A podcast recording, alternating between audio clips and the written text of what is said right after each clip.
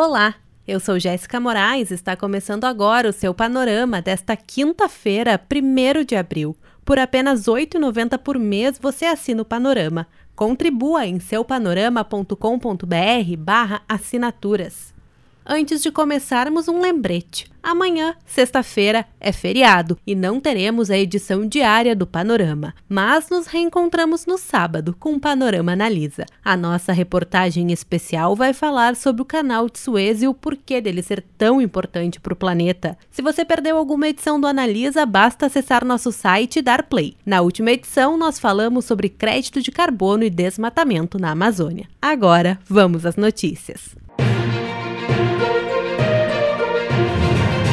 O Brasil voltou a ter o seu pior dia da pandemia, com um recorde de 3.950 mortes por Covid registradas nas últimas 24 horas, destaca o G1. Com isso, o mês de março terminou com um montante de 66 mil 868 óbitos. Isso é mais do que o dobro das mortes anotadas em julho do ano passado, o segundo pior mês da pandemia. Ao todo, o país soma 321.886 mortes e 12.756.258 diagnósticos da doença a Agência Nacional de Vigilância Sanitária concedeu autorização de uso emergencial da vacina contra a Covid-19 de dose única desenvolvida pela Janssen, segundo o portal R7. O imunizante é um dos quatro listados para uso emergencial pela Organização Mundial da Saúde e já foi liberado em outros 35 países.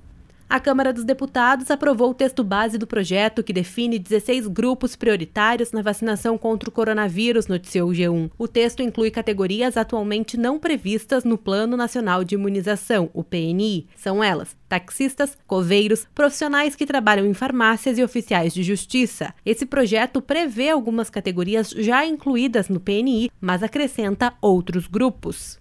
O ministro da Saúde, Marcelo Queiroga, afirmou que a previsão de distribuição de vacinas para o mês de abril é de 25,5 milhões. Conforme a Folha de São Paulo, o quantitativo é quase a metade do previsto anteriormente. No entanto, o ministro ressaltou que está se empenhando para que as vacinas cheguem o mais rápido possível para a população, assim como os insumos para não atrapalhar a produção da Fiocruz e do Butantan um grupo de seis possíveis candidatos à presidência da República em 2022 lançou um manifesto em defesa da democracia, da Constituição e contra o autoritarismo. De acordo com o Estadão, o texto é assinado tanto por nomes da centro-direita quanto da centro-esquerda. O texto é assinado pelo ex-ministro da Saúde, Luiz Henrique Mandetta, do DEM, pelo apresentador de TV Luciano Huck, pelos ex-candidatos presidenciais em 2018, Ciro Gomes, do PDT, e João Amoedo, do Novo Novo e pelos governadores tucanos João Dória de São Paulo, Eduardo Leite do Rio Grande do Sul. O ministro da Defesa, Walter Braga Neto, anunciou os novos comandantes do Exército, da Marinha e da Aeronáutica. São eles, respectivamente, General Paulo Sérgio Nogueira, Almirante de Esquadra Almir Garnier Santos e o Tenente Brigadeiro Batista Júnior. O Globo reportou que a troca sem precedentes no comando do Exército, Marinha e Aeronáutica vem após uma crise que levou os três comandantes anteriores a deixarem os cargos. De acordo com os relatos, eles foram pressionados por Bolsonaro a demonstrarem maior apoio ao governo federal, o que gerou uma reação negativa. Folha de São Paulo destaca que 19 capitais brasileiras estão com mais de 90% de ocupação nas UTIs públicas para pacientes graves da Covid-19. A situação acontece mesmo com a criação de 520 UTIs desde a semana passada. Cinco capitais já não têm vaga nenhuma disponível. São elas Porto Alegre, Curitiba, Porto Velho, Campo Grande e Rio Branco.